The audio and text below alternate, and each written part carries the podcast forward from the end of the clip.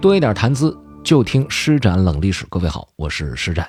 每次我去到外地认识新朋友的时候，我都会和他说：“欢迎您以后到长春来啊！您要记得在长春有施展这个朋友。”这个不是什么场面话，因为凡是接受了我的邀请，曾经到长春来游玩过，我所接待过的朋友，都会发现长春人是非常热情好客的。而我呢？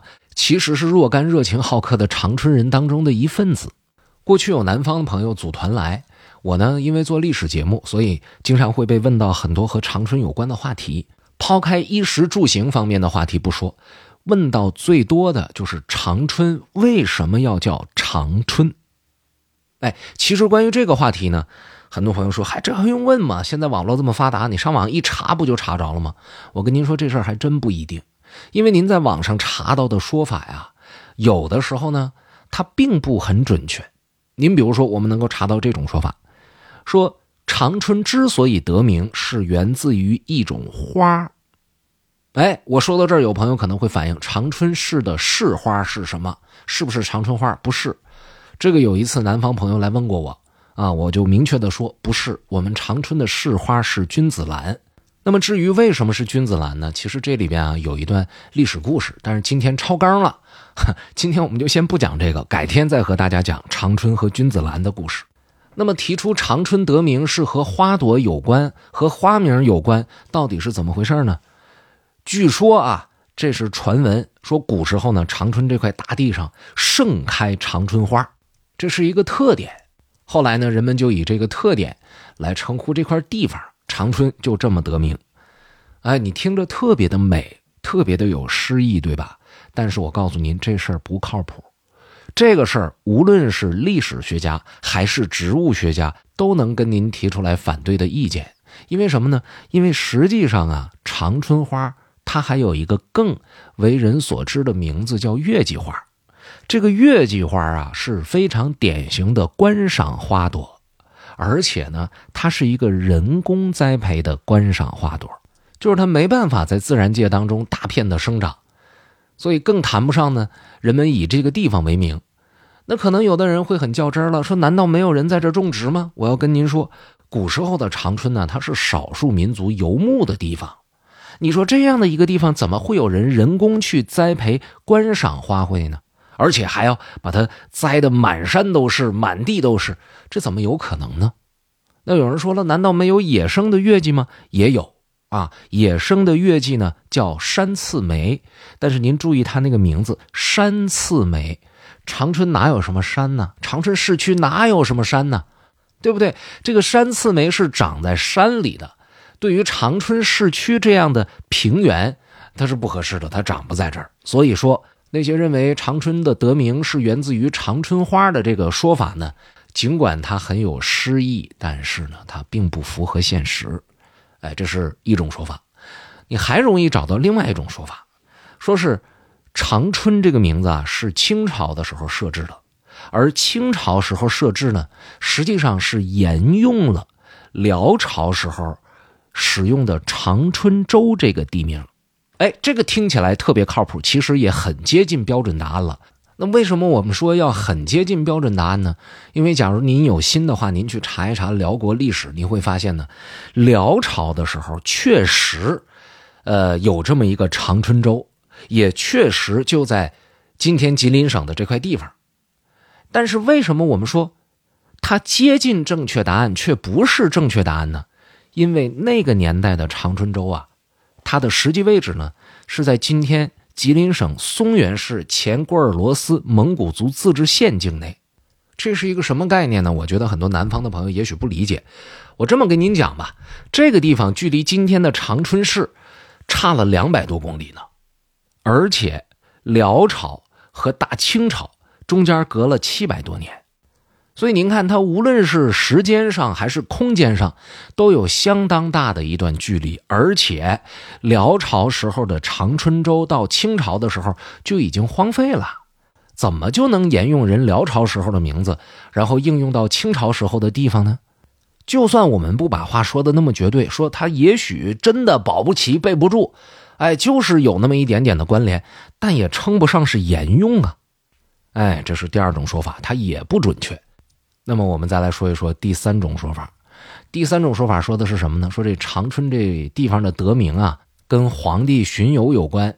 说当年乾隆皇帝啊，到长白山来祭祖，选择的时间节点呢是夏季。哎，其实我们也可以理解他为什么选择夏季，不选择冬天来。冬天来冷啊，夏天来的话，这儿比北京凉快啊，是吧？又好看，同时还避暑，他就来了。说这个乾隆皇帝在路过长春的时候，就发现这块的气候非常好，啊，比今天的沈阳还要凉爽，而且景色不错。于是乾隆就开始作诗。注意啊，这个乾隆的诗很有意思。他说什么呢？说长白千载古西州，春光无限在宽城。哎，就把这个诗句就留下来了。那么。这个诗句的真与假这事儿呢，咱不予评论啊，不予评价，因为我们知道乾隆一生写了 N 多首诗留下来。而且民间由于乾隆到处走的比较多，关于他的传说故事呢，也就相应的比较多。我过去在节目里边啊，曾经说过这样的话，就是凡是饭店或者是什么小吃，说自己是在某一次皇上在访问、在这个避暑、在祭祀、在私访、在办什么事儿的时候落单了，然后又困又饿。啊，饥寒交迫，赶上这么一个店，这店本来挺差的，结果他一吃呢，因为很辛苦又很累，就觉得非常好吃，大笔一挥，咔咔咔写下几个大字，就给这店命了个名，或者是又给这店就是呃想了几个噱头等等等等。我说这种宣传产品的几乎都是杜撰，因为皇上出行落单的可能性是极低的。但是今天我要告诉给您，这个乾隆。他真是真是来过长白山啊，真是来过。那在这个过程当中呢，他对长春有好感，说写下一句诗来。这个事情仿佛也没什么不行。据说后来嘉庆皇帝在登基之后，也到长白山祭祖，也路过长春，并且呢和他父亲一样，也被这里的景色所打动了。一听说自己的父亲曾经在这里留下过诗篇，他的兴致也很高。于是，在设置长春的行政名称的时候呢，就沿用了刚刚我所念到的那两句诗的头两个字儿啊，就是“长”和“春”，用这两个字儿来命名这个地方。这个说法靠谱吗？总感觉也是有点失意了，不能排除说没有。但是呢，我们有更确切的一种说法，什么说法呢？啊？大家现在比较认同的长春这个地方得名的原因是就地取名。什么叫就地取名？就是我要在这儿干一新区，这新区叫什么名字呢？我可以赋予它一个新名，但是也可以不选新名，说这地儿原来叫啥，以后还叫啥。好，接下来轮到我该给您梳理一下历史记录长春的成立是怎样的一个过程了。公元一八零零年七月八日，是清嘉庆五年五月十七，在这一天，清政府公布了一个命令。啊，这个命令呢，其实之前是经过十年的酝酿，在经过反复的权衡利弊之后，同意了郭尔罗斯前旗东南面的流民定居点长春浦的附近。设立一块蒙地地方政权，这个地方政权的名字就叫长春厅，因为它是蒙地。什么蒙地呢？是由蒙古贵族统治的地方，所以首任的通判是蒙古镶黄旗人，这个人叫六雅图。哎，从此以后，长春就建立起来了。而我们今天算说长春有两百多年的历史，就是打一八零零年开始算起来的。那么我们刚才也提到了，长春得名，其实是和它原有的地名有关的。那这个原有的地名呢，刚刚我也提到了，有一个叫长春浦的地方。这个长春浦啊，就是这块大地上原来的一个自然的村屯。浦呢，其实呢是一个东北话的发音，它的这个标准的写法呢是城堡的堡，标准读音呢是有三个。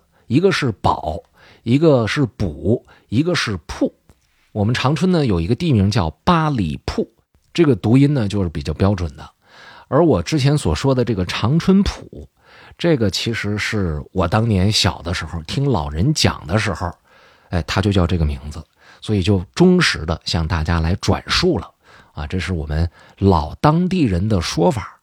其实时至今日呢，很多并不很在意普通话发音的我们当地的朋友呢，在讲到一些地名的时候呢，还是愿意用“普”这个音。比如我们现在长春国际机场，它的这个所在地呢，地名叫龙家铺，但是我们本地人好多啊，都叫龙家铺。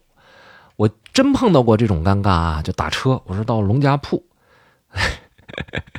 司机不知道是哪儿啊？龙家堡也不知道是哪儿，那我就更不能说叫龙家堡了。后来我这一长辈实在是看不下去了，龙家堡啊，知道了，咔一脚油走了。啊，我最开始学习普通话发音的时候，我见我们家里边的亲戚，啊，我们通常呢，呃，叔叔的叔呢，单独叫叔叔是这么发音的。呃，假如说是前面有一个排行，比如说二叔、三叔、四叔，这个时候我们就不这么读了，我们就念叔啊，三叔、四叔、五叔，是这么叫的。你看，我虽然是一个职业的主持人，但是在日常生活当中，我所有的亲戚，我们所有的这周周边的朋友都叫三叔、老叔，对吧？我不能到那块就三叔。这有点装了，这一点都不生活了啊！所以许多事儿呢，在生活当中，我还是愿意因地制宜。这是刚才我们讲到长春铺啊，这个自然村屯它这读音的呃这么一种情况啊，跟您介绍一下。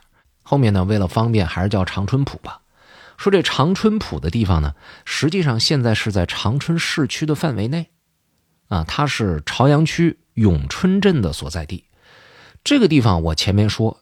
它是乾隆时期的一个流民的聚居点什么是流民呢？哎，其实就是乾隆时期大清王朝最早一批闯关东的人，他们所开辟的居住的村屯。为什么在这一时期会有最早一批的闯关东的人？他们都是哪儿来的？他们在这是怎么生活的？这个改天我们再和大家去详细的介绍。我们还是再说回这个长春浦。尽管在1800年长春厅正式建制的时候使用了长春这个名字，但是它的官方机构呢，并没有选择在老的长春浦，而是建在了五公里之外的伊通河畔。那个时候取名叫新立屯，啊，新成立的这么一个村屯的意思。但是厅名，就是官方记录的名字，它就叫长春了。您可别觉得呀。长春老地儿和新地儿中间差了五公里，这算什么呀？那干脆就把它吞了就得了呗，怎么还分得那么细呢？我要告诉给您，过去的那五公里和今天城市发展这五公里是完全不一样的。咱就甭说是一八零零年长春设厅的时候才多大，说一说一九三零年的时候啊，就是大概不到一百年以前。长春的街面才多大呀？我看过一个回忆录，那里边呢做了一个，呃，自己印象当中的一个梳理。接下来要提到四个地名，这四个地名呢，恐怕只有长春人才知道。但是我会把它的里程数告诉给大家。这个回忆录里面就说呢，一九三零年的时候，长春的这个街面是东从东大桥开始，西到大经路，东西之间的跨度，我刚才查了一下啊，就是公交站点公交站点三点一公里。然后南到哪儿呢？南到南关。呃，一九三零年的时候呢，南关那儿有一座城门，今天已经没有了。我大概做了一个定位，查了一下东大桥到这个地点的距离是三点零公里。然后再从南关，因为这是南了嘛，往北拉啊，往北算，北的边界是哪儿呢？是七马路，我在导航地图上查了一下，这个距离是二点八公里。那我们大概综合算一下，基本上就是一个三公里见方的这么一个区域。那么这就是一九三零年的时候，一个十来岁的少年，他印象当中长春街面的大小。